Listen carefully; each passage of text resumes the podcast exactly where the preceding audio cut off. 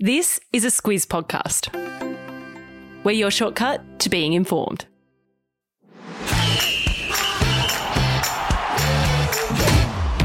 Good morning. This is Sport Today, your weekday sports news podcast that puts you ahead of the game. I'm Sam Ferris. And I'm Lucy Watkin. It's Monday, the 11th of July. In your sport today, Novak Djokovic wins Wimbledon again. Ferrari makes it two in a row. An Aussie jumps into the record books. And when celebrations go wrong, this is your sport today. Right off the top, I just want to say if it sounds like I've got a bit of a croaky voice, it's because I've been up all night watching the F1 and cheering on the tennis. But let's start with Wimbledon, where Novak Djokovic has beaten Nick Kyrgios in the men's singles final overnight. Uh, Djokovic dropped the first set, but then he played pretty much flawless tennis to win it in four sets 4 6, 6 3, 6 4, 7 6. Uh, but let's begin with Kyrgios. Luce, he's been the talk of the tournament, and it was trademark Kyrgios in the final. Yeah, there were moments of brilliance, meltdowns, and a bit of controversy. and if he had any nerves, he didn't show it at all. He hit a second serve ace in his opening service game, did an underarm serve early on, and won the first set with an ace down the middle. But then Djokovic went up a level and Kyrgios became frustrated. He got angry with his team in the players' box for not supporting him and demanded a drunk female spectator be removed. In the end, Djokovic was just too good, and Kyrgios even said after the match that he played pretty good. It's just that Djokovic is a bit of a god.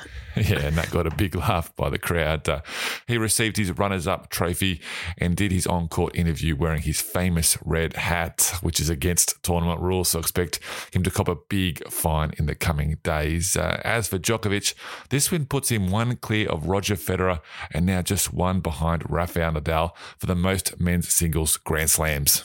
He's got 21 now, and seven of them have come at Wimbledon.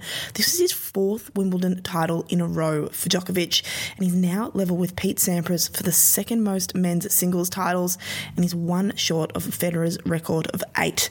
He said after the match, he got into tennis by watching Sampras win Wimbledon as a kid, so he asked his mum to get him a tennis racket, and the rest is history. Djokovic says he expects Kyrgios to make more finals in the future, and confirmed the two are in a bit of a bromance. They've been swapping nice texts and tweets, and one of them said that the winner of the final has to shout dinner. I wonder what they'd get after a Wimbledon final. Well, Kyrgios, he did win $1.2 million for being runner up, so I think he can afford it. Uh, it was a historic tournament for lots of reasons. Elena Rybakina became the first player representing Kazakhstan to win a singles Grand Slam title. She beat Ons Jabeur in the women's final, and a pair of Aussies won the men's doubles. So let's get to that now. As we said, there's been so much happening at Wimbledon, we decided to dedicate two segments to it today. In the early hours of Sunday morning, the Aussie team of Max Purcell and Matt Ebden won the men's doubles title. They're Australia's first men's doubles champion since the Woodies and Luce. What a ride it was to the title. These guys have done it the hard way to win their first major doubles title. They won five of their six matches in five sets, came from two sets to love down three times, won a fifth set tiebreaker twice, and saved eight match points in total in the first round and semi final.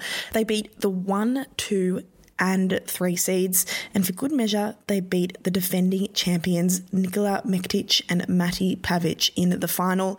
Ebden and Purcell lost the Australian Open final to Nick Kyrgios and Thanasi Kokkinakis, but this time it seems like nothing was going to stop them just incredible, Luce. Just as incredible as Pavic playing the final with a broken wrist he hurt in the semis. Ow. Yeah, tough stuff. Uh, Purcell posted a video on Instagram of him and Ebden downing a beer with the text, Can die happy.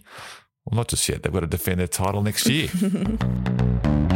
Ferrari has made it two wins in a row in Formula One. Charles Leclerc won the Austrian Grand Prix this morning, but it should have been a Ferrari 1 2, but Luce, it went up in flames you literally went up in flames. You got a feel for Carlos Sainz. Last week he won his first Grand Prix and he looked certain for a second in Austria with the Ferrari car much faster than Red Bull's.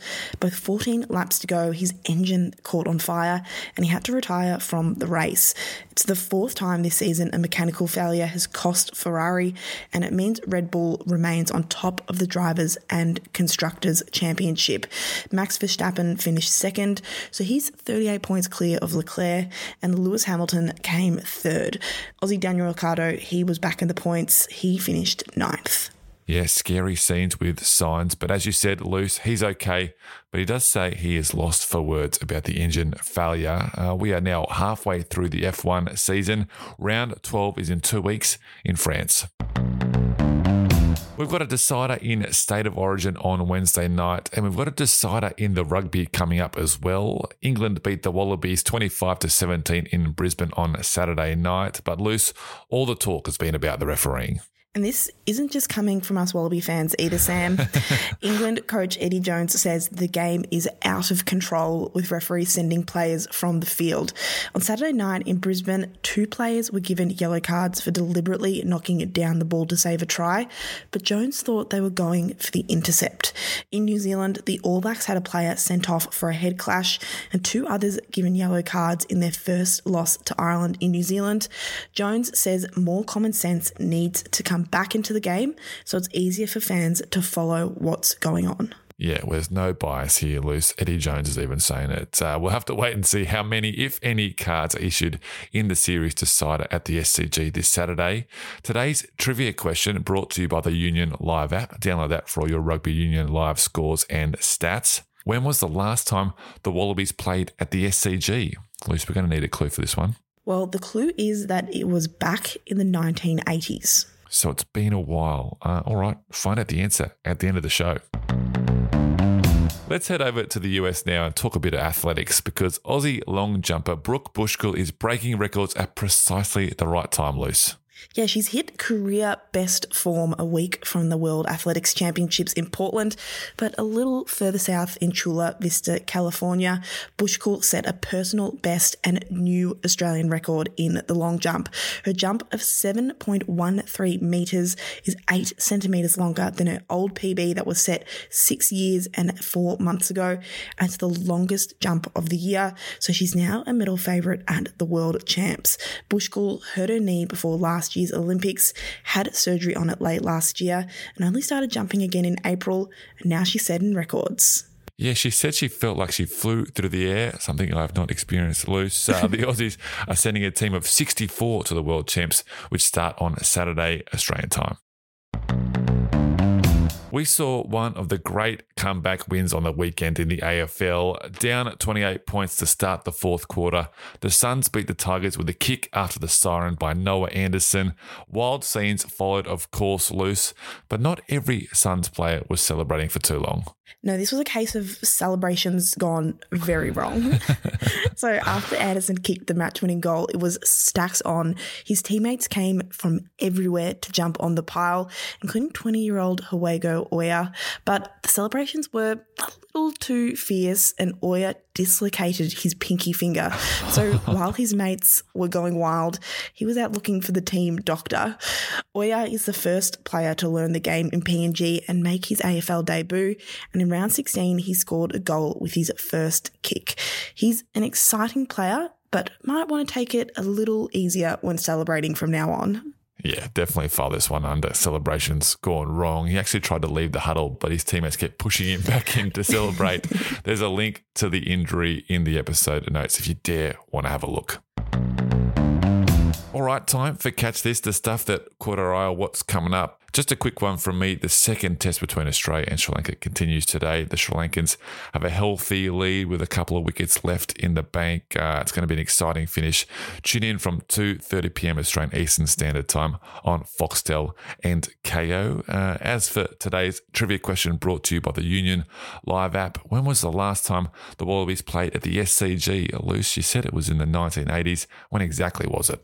Well, it was July 1986 to be exact. Yes, they played Argentina and the Wallabies won 26 0. Let's hope for a similar result on the weekend. Uh, all right, that is us done here on Sport Today. Thank you so much for tuning in. Listen, I will be back with you tomorrow. We'll catch you then.